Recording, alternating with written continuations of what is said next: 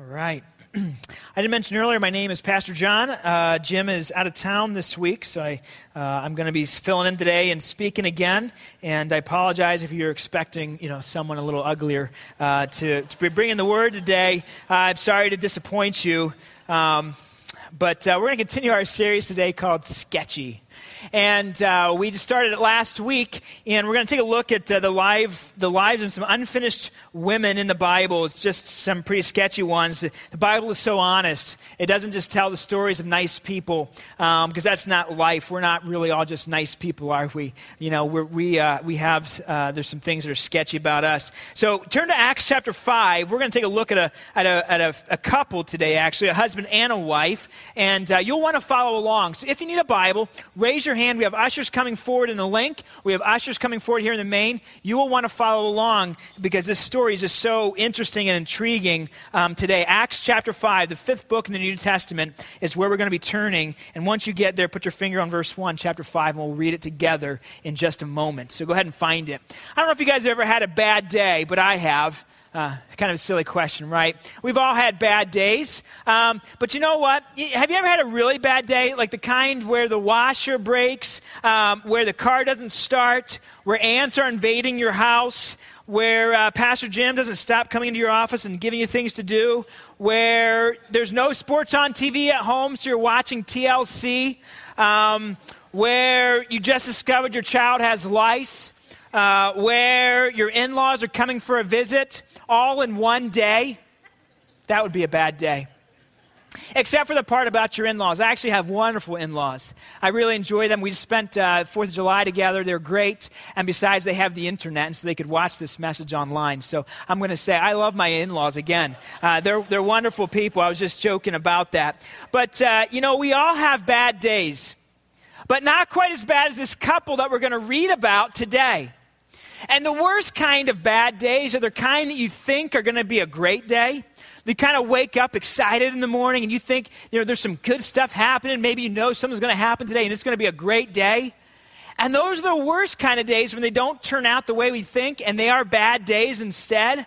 Like that's the worst. And that's what happens to this couple today. So let's let's take a look at this. We're going to read this together. It started out really they were really excited, but by the end of the day, um, they weren't too excited, and you'll see why here in a second. Acts chapter 5, stand up. Uh, let's read it together. We want to honor God's word. And, and I'm reading from the 2011 NIV. We've started using that here to preach. And uh, so if it sounds a little bit different, that might be why until you get a version or that particular version with you. Acts chapter 5, we're going to read verses 1 to 11. Here we go, ready together. 1, 2, 3, read. Now, a man named Ananias, together with his wife Sapphira, also sold a piece of property. With his wife's full knowledge, he kept back part of the money for himself, but he brought the rest and he put it at the apostles' feet. Then Peter said, Ananias, how is it that Satan has so filled your heart that you have lied to the Holy Spirit and have kept for yourself some of the money you received for the land? Didn't it belong to you before it was sold? And after it was sold, wasn't the money at your disposal?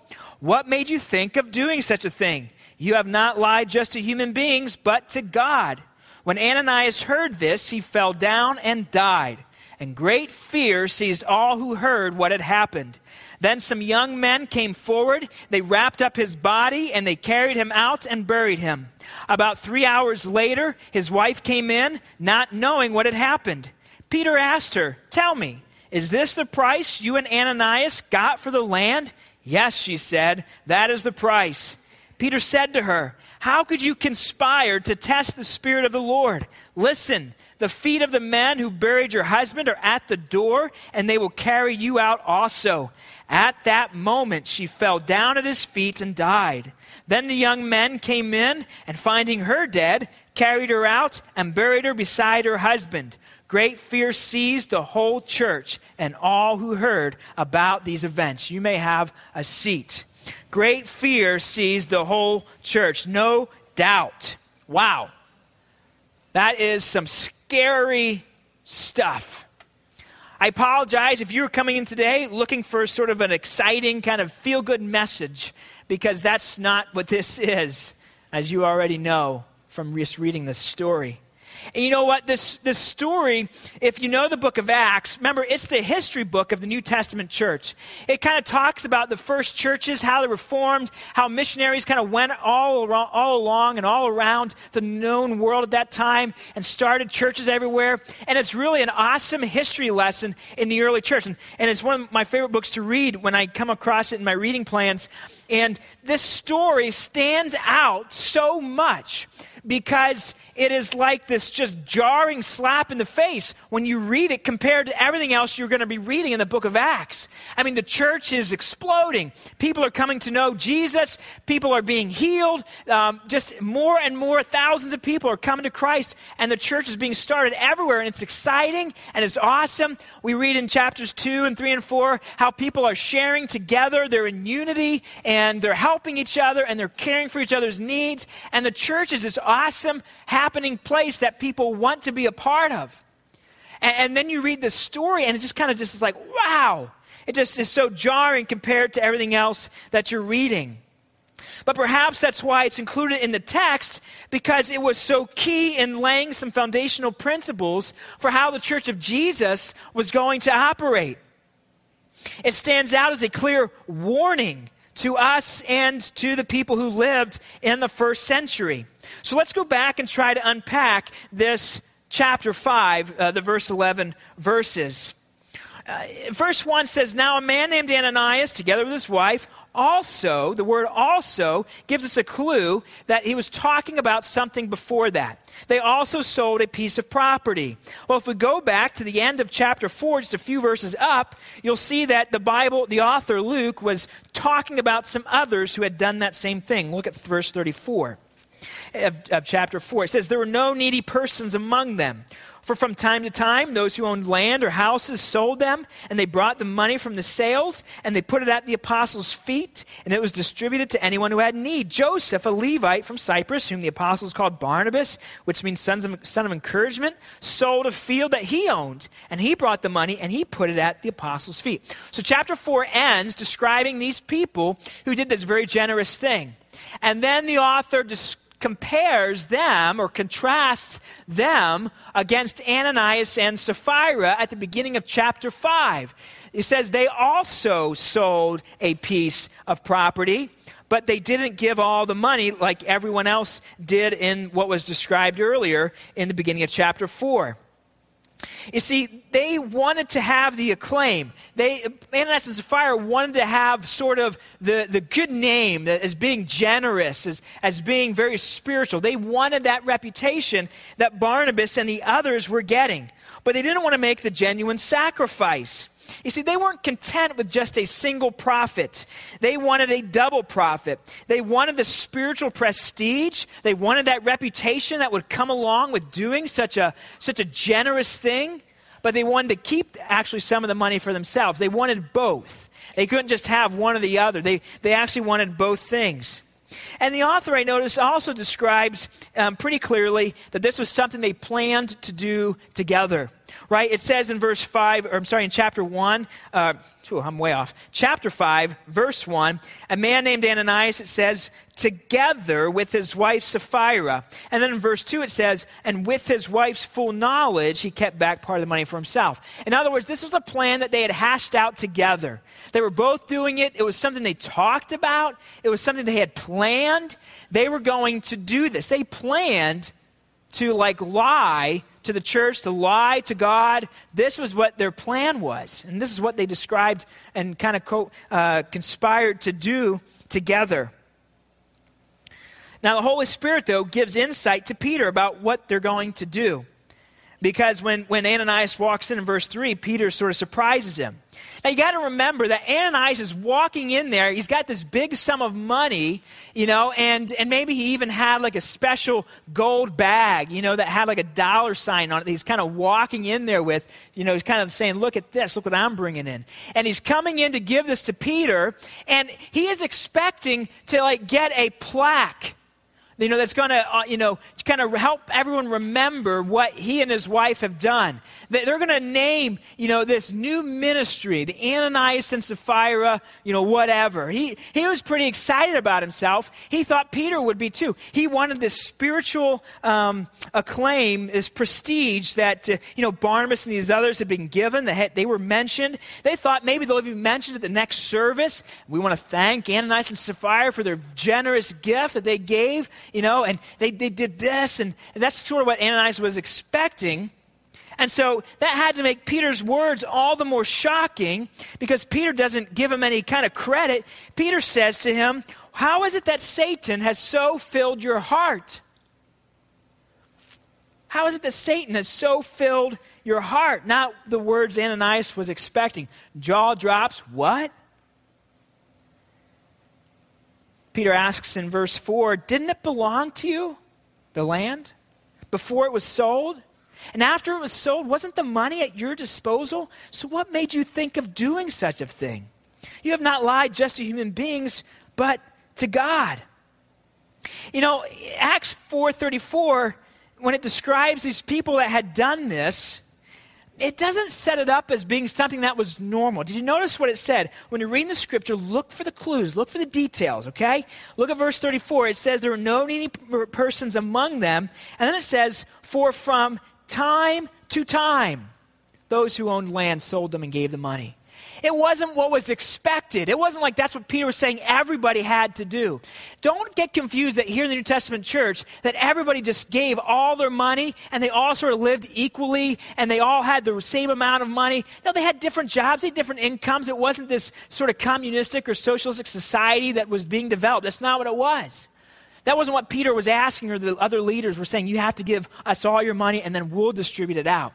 No, it says from time to time people would do that. If God led them to sell this extra house or land that they had, and they did, and they brought it to the church so they could help other people, that was awesome. That was what they were led to do, but it wasn't what was normal or was expected of them. And so the sin of Ananias and Sapphira wasn't necessarily greediness. They were doing a great thing. They had sold this land and they were giving most of the money. And the reason I say they gave most of the money was because if they had only given a small part of it, it would have been obvious that they were lying, right? It's like if your friend would say to you, I want to help you out. I just sold my car. I'm going to give you everything. Here's $5. You'd kind of say, What? Must not have been a very good car. Right? Was it your Matchbox car? You know, it doesn't make sense. And so, to make their story plausible, they had to probably give most of the money. Because, I mean, the apostles, they knew what properties sold for. And that to me even makes it sadder. For this little bit of money that they held back, that's what they lost their lives for. It, it probably was a real generous gift. So the problem was in their motives. The problem was in their lying to God their, their motives that they had, and we're going to come back to that later. The problem was in their integrity. That was the problem. Well, Peter says, You have not lied to men, but to God. And I want to just pause for a second from uh, the story here of Ananias and Sapphira to talk for one second about the doctrine of the Holy Spirit, because these verses here are very crucial to our understanding of the Holy Spirit. Acts 5, 3, and 4 are ones that you'll kind of want to put into your memory bank to remember because we learned some really important things about the Holy Spirit here, who's a member of the Trinity, right? God the Father, God the Son, God the Holy Spirit. That makes us very unique, very different from other religions, other faiths that are out there that would say there is, yes, one God, but it's just the Father, and maybe they have another name for him, but they believe in one God. But we believe in a Trinity. That's what the Bible teaches. This is so critical for you to understand. And here we learn a couple things about the Trinity, about the Holy Spirit, the third person of the Trinity. First of all, we learn that he is a person. He's not some force. Sometimes we think about the Holy Spirit as kind of this mystical sort of fate or this force that is out there, kind of like Star Wars. You know, that doesn't have a personality. You know, just sort of things happen and we don't quite get it. No, the Bible describes the Holy Spirit as a person. He was lied to. You can't lie to something that's not personable or a person. So the Holy Spirit has personality. It's very critical to our understanding of the Holy Spirit. Just like God the Father and God the Son, the Holy Spirit is a person as well. And then this is one of the best scriptures here to prove the deity, or what I mean by that is the fact that the Holy Spirit is God right? This, this, is a very clear passage. If you're ever talking with someone that wants to argue on that with you, say, no, the Holy Spirit, he, you know, it's just God the Father. He's the main one. The other ones aren't as important. The Holy Spirit's not as important. No, listen, right here, very clearly, the Holy Spirit is God. Do you see, look at verse 3. Peter says, you have lied to the what? Holy Spirit right? And then in verse 4, he says the very same statement, but he changes and he says, You have not lied just to human beings, but to God. So these verses very directly tell us that the Holy Spirit is God. He is deity with the same attributes, um, the same equal footing as the Father and the Holy Spirit. He is God. And so that, I wanted to pause to talk about that for a second. So these are great verses to know if you ever questioned about the Holy Spirit or the Trinity or the deity of the Holy Spirit. But in verse 5, Ananias loses his life. It says, When Ananias heard this, he fell down and he died, and great fear seized all who heard what had happened. He didn't even have time to explain his motives. He didn't have time to sort of say, Wait a second. There was no time. He was gone, just like that. It was over. And, and apparently, there's these young men there at the church who happened to be serving at the time, and they get the job of wrapping up Ananias and going and burying him. Now, we ask you guys to do lots of things. We have all kinds of serving teams here at Grace, from worship to tech ministries to children's ministry, but we have never asked for a burial team. Okay? So you can just say, man, we have awesome pastors. All right? They don't ask me to serve on the burial team. Here are these young guys. They walk in. I don't know what they were doing there. They thought they were going to do childcare, but instead, it's like, no, you see this body over here? I want you to wrap it up and go bury it right? Are you sure, Peter? Is that a good idea? Is this legal? You know what? It, it, was, it was normal, okay? If Pastor Jim would ask me to do that, I'd be like, is this legal? You know, I ask myself that sometimes um, with things we do. And uh, so, but, uh, but you know what? Peter asks them to do it. That's their job. That's their, they're on the burial serving team. And they're like, sure, we'll go do it. And so they, they, they take him out. I'm sure they didn't say it like that, but they go out and they, they bury him. And that's what that's what they do. Now, you know, that was normal in a, you got to remember, it's a hot Palestine climate. It was very normal to bury bodies the same day the person passed away because you know, it was just so hot and there was no way to refrigerate them or anything like that. You know, hadn't been invented yet. And so that's what they would do. That was very normal. Well, verse 7 tells us it's only three hours later that here comes Sapphira, the wife. And she hadn't heard what had happened to her husband, which is a little odd because in verse 5 it says that kind of everyone who heard became sort of fearful when they heard what had happened. But somehow she's not, maybe she wasn't very involved in the community of the church. Maybe they were just sort of attenders and they, they weren't really plugged in, so news didn't spread to them. They didn't get the information. I don't know if that's the case. Or maybe God sort of shielded them from that information so that, shielded her, I'm sorry, from that information so that she would have her own chance to sort of stand for herself or whatever. And so she, she for whatever reason, doesn't find out. And she comes then to the church. Maybe she's expecting to, you know, get, uh, hey, we heard about your gift this morning. That was awesome. Man, thanks so much. I don't know if she's expecting that or, or maybe she's looking for her husband. We don't really know. But she comes three hours later and uh, she hadn't heard. And so uh, Peter gives her a second chance. He says, Is this really the price that you and Ananias got for the land? Have you ever had a conversation with somebody who you know is lying to you? Maybe one of your children, or maybe some other circumstance. I shouldn't pick on kids. I just am, happen to be a parent, and so I have some instances like that I can think of. Uh, have you ever talked to somebody you know they're lying to, and you're trying to give them a second chance to sort of tell the truth, to kind of come clean? I can actually think of an instance like that with one of my uh, boys. Um, not too long ago, a couple summers ago, my kids were staying with my parents and we were um, with the fifth graders in Philadelphia, and, and my kids were staying with uh, my parents there in Pennsylvania while we were there. And, and they had been fishing and hanging out and doing lots of cool stuff. And they, uh, this is going to sound a little crass, but my, my dad said, you know, taught them that they could go to the bathroom outside. Okay, they didn't have to use plumbing. Okay, they could, you know, they're outside, they're in the woods, they could do it right here. And so this happens because, and the reason I, the way I find out, and Tara and I find out, is because the next week we're home and we're in our backyard. We live on Third Street in Goshen at the time, and we're staying there, and all of a sudden we're playing, I don't know, catch or something. Ethan says, "Hang on a second, I got to go to the bathroom." Runs over to the bush and goes to the bathroom. I'm like, dude, like right here's the house. Like, what are you doing? And he's like, "Oh no, Grant says it's okay." I'm like, well, I, I, think he probably meant it's okay, like, you know, if there's no other place, you know, if it's in a private place. This isn't a private place. You can't do that. Well, our boys just, like, loved this idea of just, you know, again, forgive me for being crass, peeing outside.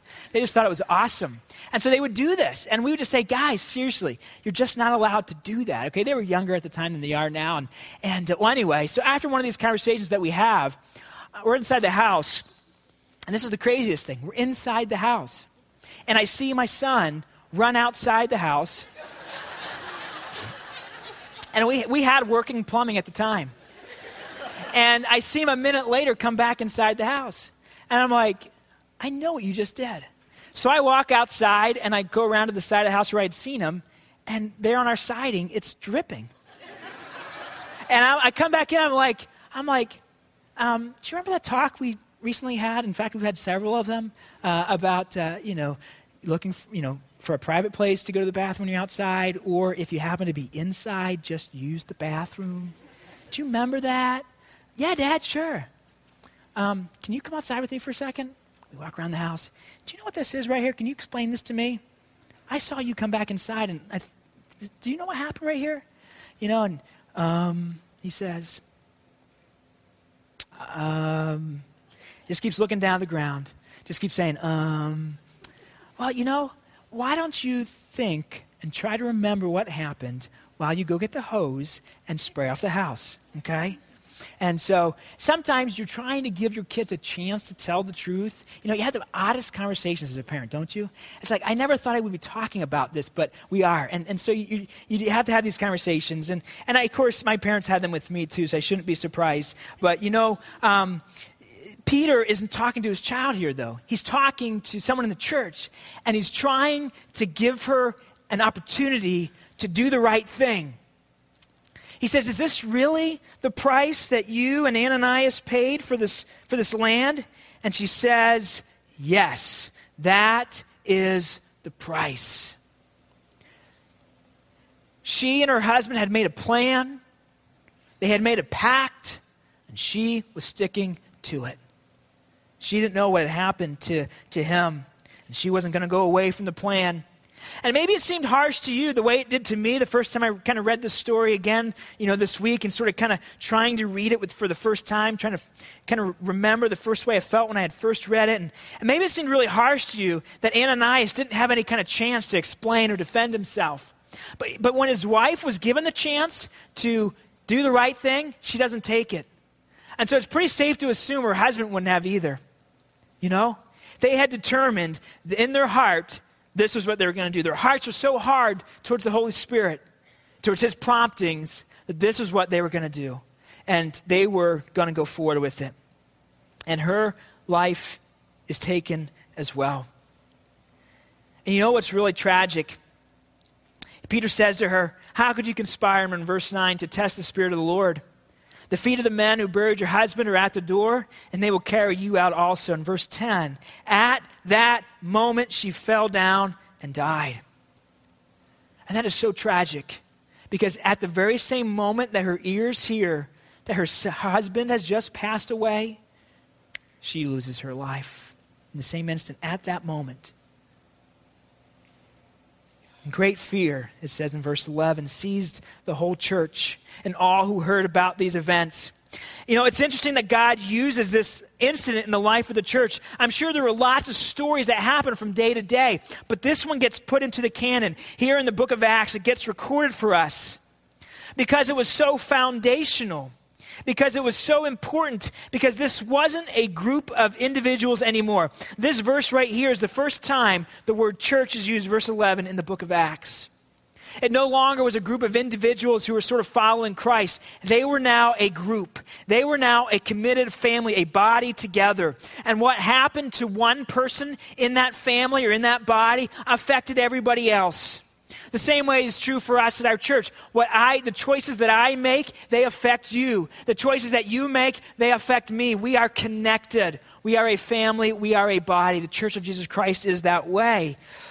And this story was so critical and so crucial to establishing these foundational principles of the church. But it wasn't just foundational for that church in Jerusalem. It still applies the principles here to us today, 2,000 years later. And as I read this story, I was reminded about some principles about God, and that's what I want to unpack for us today. Some key thoughts that we learn about the character of God from this passage. Three is what we're going to talk about today. Three different ones. Here's the first The character of God demands, demands holy fear from every person. If you don't read the story and have a little twinge of fear sort of go up your spine, then you're not reading the same story I am. You've read it too many times or something. People died because they sinned. And that makes me a little afraid. I hope it does you. Maybe there were some that were in this early church who had seen Jesus because these people were contemporaries. They, this was just after he gets taken back to heaven. They had seen his life, and maybe they had seen his incredible compassion. They had seen his incredible grace, the sacrifice that he made on the cross. They saw that with their eyes. And perhaps they believed in some way that they didn't, they saw that, but they didn't see the justice or a fear of God or Jesus. You know, the name Ananias literally means God is gracious. And perhaps Ananias and Sapphira were counting on God's grace, and they thought that's all there was to him. Perhaps there were those who had been joining up the church, or the way as it was called back then, because they had seen Christ's compassion, and maybe they were tricked into thinking somehow that they were soft on sin. You know, they, they compared to the religious leaders that they were used to growing up around the synagogue, those Pharisees who we know from the New Testament were so uh, graceless and so full of judgment and just seemed sort of angry. Perhaps they thought that Jesus was uh, very easy compared to them when they saw his love and his grace. And we must be careful to not believe the same thing. That following Christ is just about Him solving our problems. For some of us, our relationship with God centers around Him helping us. He's just like a sort of some self help guru. Because when you look at uh, the Christian bookstore, that's, there's tons of books about how Christ wants to give you this and fill you with this and make you this. And that is what we want to hear about Him. But there's so much more to God than just this gracious, loving character. He is much more complex than that, He is much more diverse than that. And we are to fear Him. He doesn't just exist to help us solve our relationship troubles, to help us lose weight, to help us get rich. That is not the sum of God for us. He does not exist to help us and to make our lives better. No, God is compassionate. He is loving. He does care about those things in our lives. But He is also just and righteous, and He can't just wink at sin because our God is also holy. The church often falls into the trap of going with whatever is popular in the world. And if something is popular, we sort of love to emphasize that about God. And that's great because we can draw people in. But then if something in the church is sort of unpopular, something that the church teaches or the, or the Bible teaches is unpopular, we sort of get embarrassed of it. We don't want to talk about it. It's sort of like, let's not bring that up because that's not very popular out in society or in culture. And the fear of the Lord is one of those doctrines that just doesn't sound very nice to people out there. People think, what do you mean we're supposed to fear God? I, I, thought he was, I thought he was just full of love. I thought he was just full of compassion for us. I mean, hell's not a real place. God doesn't really send judgment on earth. Come on, He, he loves. And that's the message that people want to hear about God. And so we're sort of become embarrassed to talk about the fear of the Lord. But the Bible is so clear that we are to fear God. You know, we know that for several reasons. One, everyone who, who met God was afraid. When you read the Bible, they were scared. They didn't run up and give them a high five. They got on their faces. They fell down. They were scared. They were going to die. They were afraid. The fear of the Lord is, is a basic doctrine of Scripture taught throughout. We see it in the Old Testament, we see it in the New Testament. It's not just some, you know, God coming to judge the world, God, you know, having a place called hell as a real place. That's not just hocus pocus, it's not just science fiction. The Bible teaches as if it's real, as if that's literal.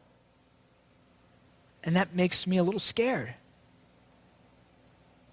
Here's where we need to start.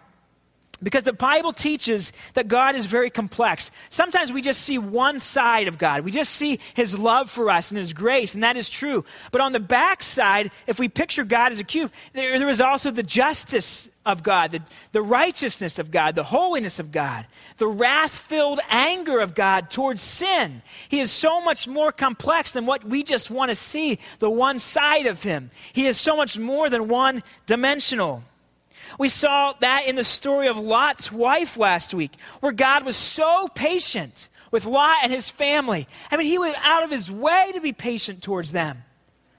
But when time came to it, he was also filled with justice and righteous anger, and there was judgment.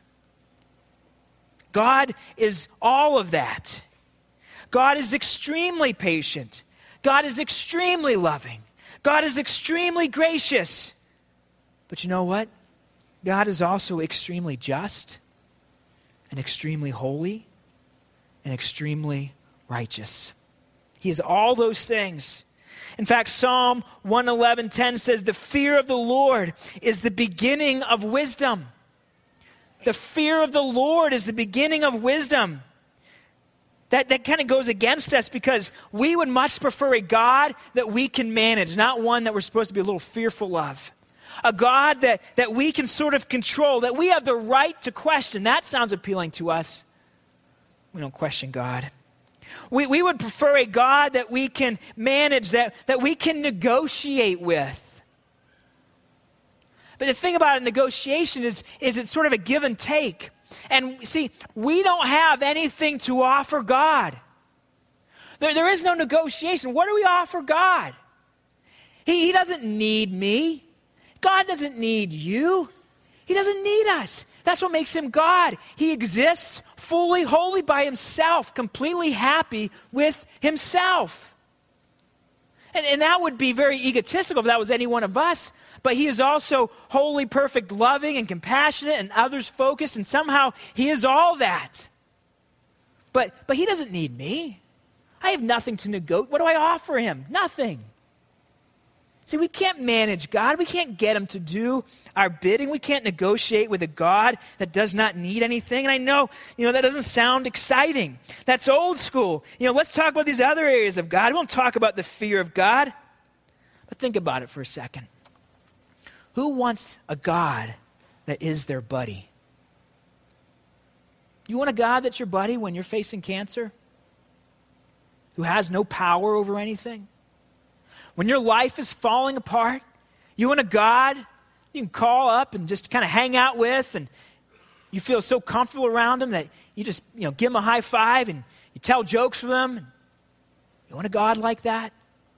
No. We want a God who is powerful. We want a God who will do what is right, who will do what is perfect. See, when people in the Bible came into the presence of God, I said already, they fell on their faces in fear. Some said, I'm a dead man because I am before God. Even Jesus, with his own best friends, his disciples, when you read the New Testament, there were times where they would sort of pull away from him and say, Who is this guy?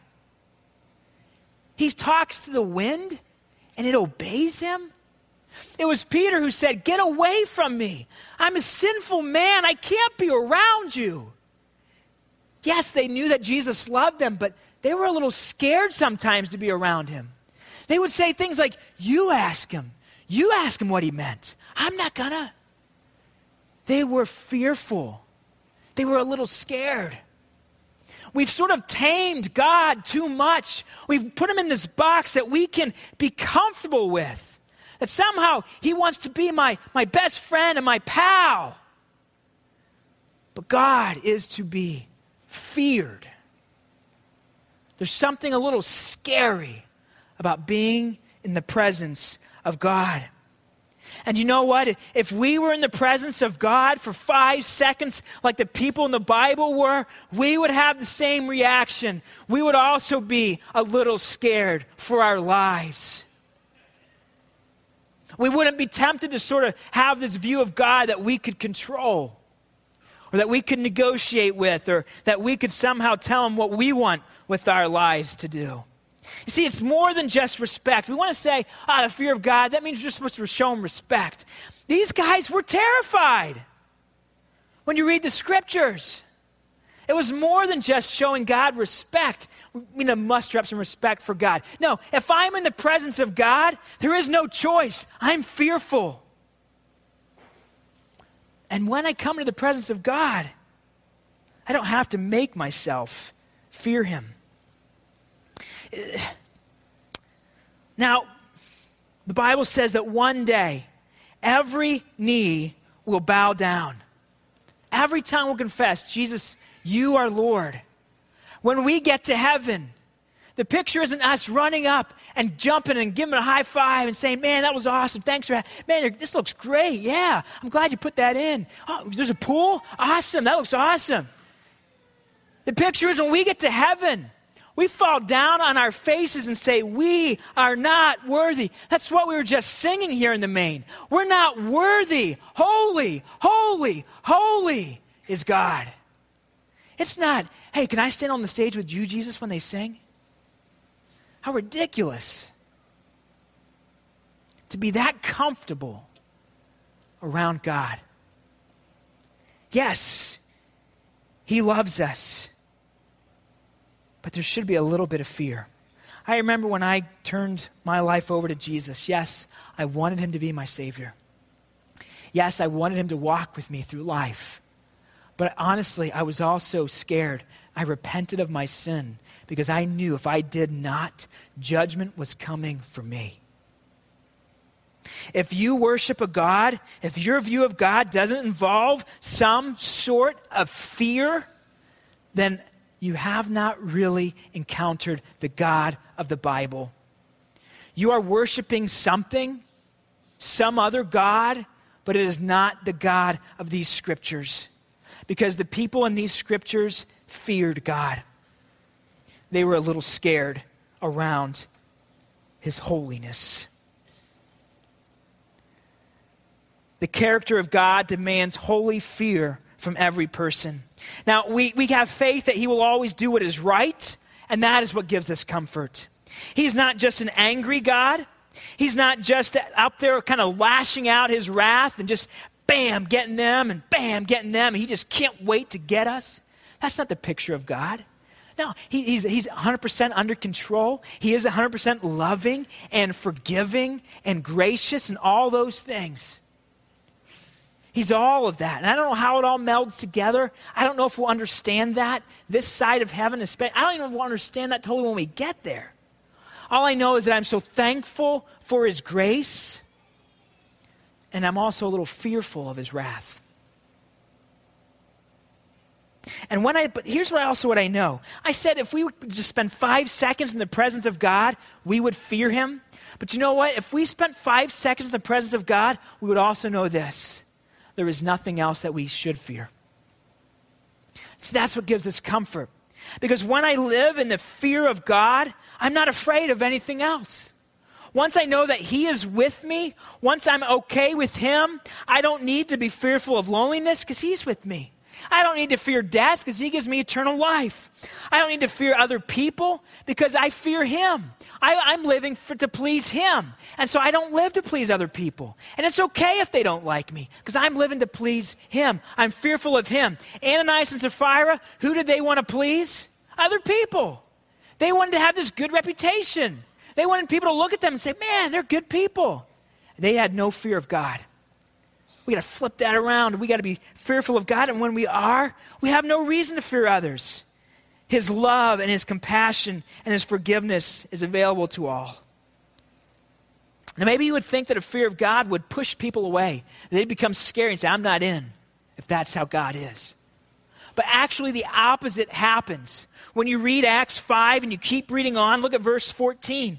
It says, Nevertheless, more and more men and women believed in the Lord and were added to their number.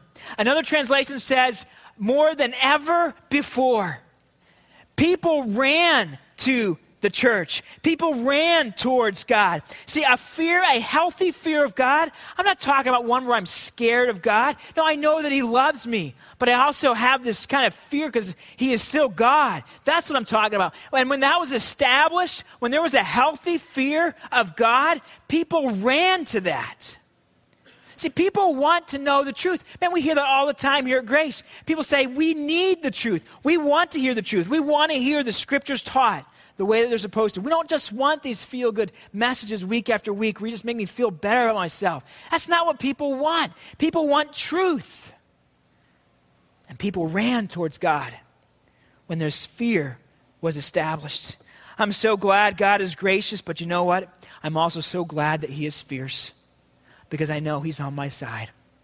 And I know that He is with me. And I'm so glad that He is powerful. But I got to recognize that I must watch my attitude towards God. Because the character of God demands holy fear. Here's the second thing the character of God not only demands holy fear from every person, the character of God demands integrity in every believer. Jesus was clear on his feelings towards spiritual hypocrisy. I'm going to turn back just a few books to Matthew chapter 6 where Jesus talks about people like Ananias and Sapphira, people who did good things to be recognized and to be noticed, people like us who are tempted to live that way, myself included, you included, people that I know here at Grace like this. Listen, Jesus says in Matthew 6 1, in fact, this whole chapter of Matthew 6, Jesus preaches on this very topic, but we'll summarize it with the first verse. He says, Be careful. That's a warning. Be warned. Be careful not to practice your righteousness in front of others to be seen by them. If you do, you will have no reward from your Father in heaven. And Jesus just goes on to describe the way you pray, the way you give, the way you serve. You don't do that in a way that just is to make yourself look good. You have no reward in heaven if that's how you're living.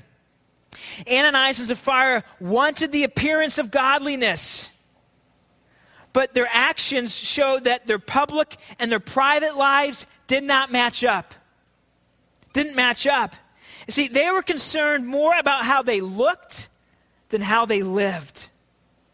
They were concerned more about how they looked than how they lived. And don't get confused here that, that you're not supposed to ever, li- that people shouldn't notice that you're making a difference, that your life is different. Just remember in, in the chapter ahead in, in Acts 4, it named Barnabas and these other people who had done this very same thing of giving their gifts. People will notice when, I, when my life is different, when God you, you know, is using me and, and I'm making changes in my life. They'll notice that. It's nothing, but my heart needs to match it. That's the problem. My heart needs to be sincere. So I'm not putting on this kind of false exterior that I'm doing all this, but I really am living like this when no one's watching me. Your heart has to match the way you try to portray yourself because your heart is what God looks at. That was the problem with Ananias and Sapphira. It wasn't their action, it was a great thing they were doing, but their heart didn't match. They were concerned more about how they looked than how they lived. You see, true service is spirit driven. There's no kind of, with, without any thought for what kind of reward there is in return. Don't miss the opposite, though, is also true. Don't forget what Peter said to Ananias. He asked him how Satan, how could Satan have filled your heart? Because while true service is spirit driven, true service that we offer to Christ without worry of, of, of reputation or, or, or, reward or what people are going to say about us, that is spirit driven. But watch, watch what Peter says.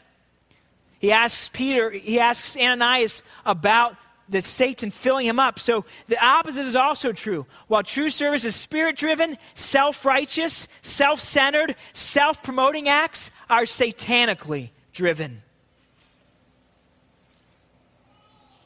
See, there's this constant battle inside of us with the enemy. And man, it wears me down. Doesn't it wear you down? But that is our battle until heaven. Until we reach heaven.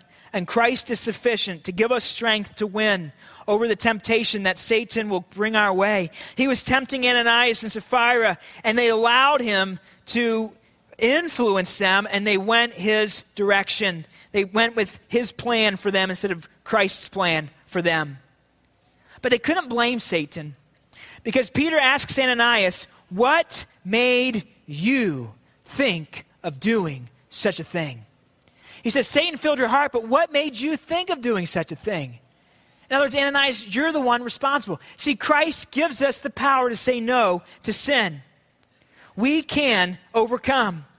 And inward integrity is a really big deal to Jesus. Who we say we are on the outside is who we should be on the inside. We should pursue Christ out of a heart that says, I want to serve God. I want to live my life righteously. It doesn't matter if I do good things. It doesn't matter if I go to church or give offerings or whatever or serve. If my heart doesn't want to please my Savior, if I don't do it out of a sincere heart that says, God, whatever you want in my life, wherever you want to take me, God, I'm yours. And then He drives our ministries. we have already said it wasn't enough. It wasn't even that, the much, that much money that Ananias and Sapphira kept back for themselves. They only kept back a little bit. But apparently their integrity could be bought for a pretty low price. And I'm scared that lots of us sell our integrity for low prices. Jesus says, You'll get no reward in heaven. That is the reward we should be looking for. But we trade those rewards in heaven for little things here on earth, like looking good to others, or a little bit of money, or tell, get, getting a laugh so we make a story bigger than it really was, or, or I don't know, we trade our integrity for all kinds of things that don't really matter instead of living for that reward in heaven that we will get one day that comes from a sincere heart that wants to please God. Jesus has little time for hypocrites. The character of God demands integrity from every believer. And finally, here's the third thing we learn about God the character of God demands that sin is punished. Because God is holy, because God is righteous and pure and perfect, He cannot let sin go. And that's not what He does when He forgives us. Christ paid the price for our sins. Jesus didn't, God didn't just say, I'll, I'll let it go. In, in essence, God, Jesus didn't die for us, He died for His Father. He died to, to satisfy his father's justice, the payment for sin. And, and so he, he offers it to us. He can't, he doesn't just wink at sin. He doesn't just say, ah, that's okay. No, Jesus paid a high price for our sin. God's character demand, demands that sin is punished.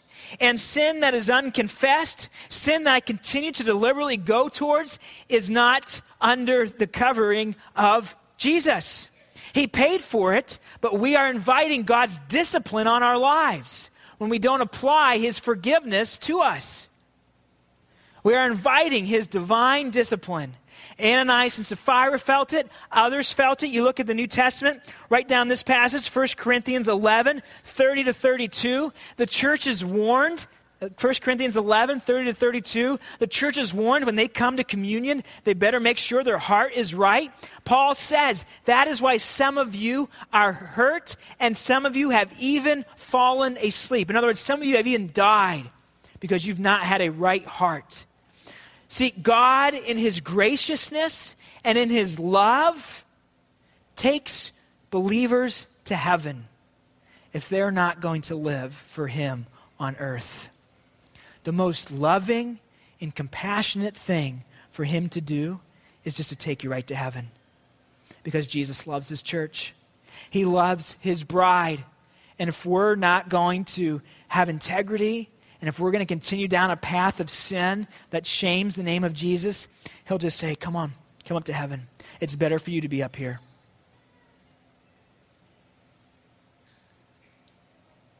1 John 5:16 is another one to look at that talks about sin that leads to death. 1 John 5:16. You know what? No doubt at this time in Acts, it says in verse 11, which is really the summary verse. It sums up the passage. This was the point of it. Great fear seized the whole church and all who heard about these events. You can be sure there were lots of people who were looking at themselves, who were saying, do I have sin in my life? Am I walking away from God? Is there unconfessed sin in my heart? And that was the point. That was the point of what happened was so that the church would know that God demands that sin is punished. It's an important deal. It's a big deal. God cares so much about his bride, his church, that he will protect her. Are you protecting the integrity of his church? Or are you damaging his bride with unconfessed sin? Because until we get serious about our sin, we have not confessed. Confession is more than I'm sorry. You've heard us teach on this before. But the word confession literally means going 180 degrees the other direction. It's not just saying, I'm sorry, and then doing it again. I'm sorry. God, I know you're going to keep forgiving me because that's who you are in your character. Now, He will pull you and take you to heaven is what he will do. If I continue just to keep going down this path of sin, because he is loving and gracious, he takes me to heaven. It is when I confess, when I say, God, I am sorry, and I'm turning this way. I'm walking away from my sin. And here's step one, two, and three, and four. These are the things that I'm changing in my life so I don't keep going that direction. That is confession. And when we confess our sins, the Bible says Jesus is faithful to forgive us to cleanse us and purify us from all unrighteousness. His grace is there for us to be had, church. His forgiveness was there for Ananias and Sapphira to be had if they would have just said to their accountability partners, You can't believe what I just thought about doing. I need to, I need to tell you because I'm tempted to, to da da da da and tell them. It's not that we're perfect. God doesn't expect us to be perfect. It's that we're just not going to walk around and sort of wave our fist in God's face and say, Yeah, I'm going to, I'm going to heaven, so what are you going to do to me? And continue a life of sin. Let's close with one passage. We got to wrap up. Hebrews is a scary passage. Hebrews 10, verses 26 to 31. In Hebrews 10, uh, the Hebrews is all about how Christ's sacrifice satisfied God and satisfied our payment for sin. Talks about the blood of Christ and what it did for us. Christ's sacrifice once for all is all there in Hebrews chapter 10. But then he comes to the end of that passage where he talks about the power of Christ's sacrifice. And here's what he says in verse 26 If we deliberately keep on sinning after we have received the knowledge of the truth, no sacrifice for sins is left but only a fearful expectation of judgment and of raging fire that will consume the, consume the enemies of God. Anyone who rejected the law of Moses died without mercy on the testimony of two or three witnesses. How much more severely do you think someone deserves to be punished who has trampled the Son of God underfoot, who has treated as unholy as an unholy thing the blood of the covenant that's sanctifying them, and who has insulted the Spirit of grace? And that is what we do if we walk in sin as believers and we say, God, what are you going to do to me? I'm going to live my life the way I want to. I don't care what the Bible says, I don't care what the ter- church teaches. I'm going to do what I want to do. What are you going to do? We are trampling on the blood of Jesus Christ who was sacrificed for us. We are insulting his Holy Spirit. In verse 30 says, For we know him who said, It is mine to avenge, I will repay. And again, the Lord will judge his people. And look at verse 31. It is a dreadful thing to fall into the hands of the living God. Church, God is to be feared. And if you are walking in sin knowingly, walking away from Christ's sacrifice for you on the cross, not applying his forgiveness to your life, you are inviting the divine discipline of the Lord. You are testing his patience. You are testing his patience. And that is a scary thing to do.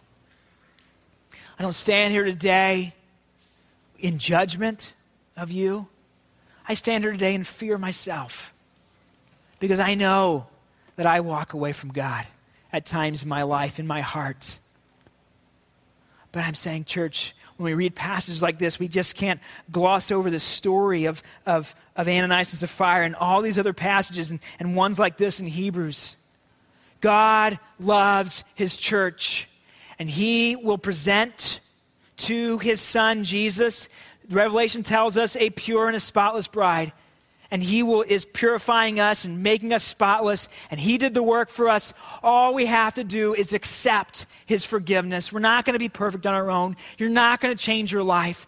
But when you turn to him and you say, I'm, I'm abandoning my ways, I'm abandoning my desires and whatever I've wanted for my life. Christ, you are in charge. Every single piece of my heart, every single piece of my being, not just on Sundays, all week long, the way I am at work, the way I am at home, the way I am wherever I am, even when I'm by myself. Christ, I am yours. Then God has grace for you, and He offers you forgiveness, and He offers to you a second chance to live your life for Him.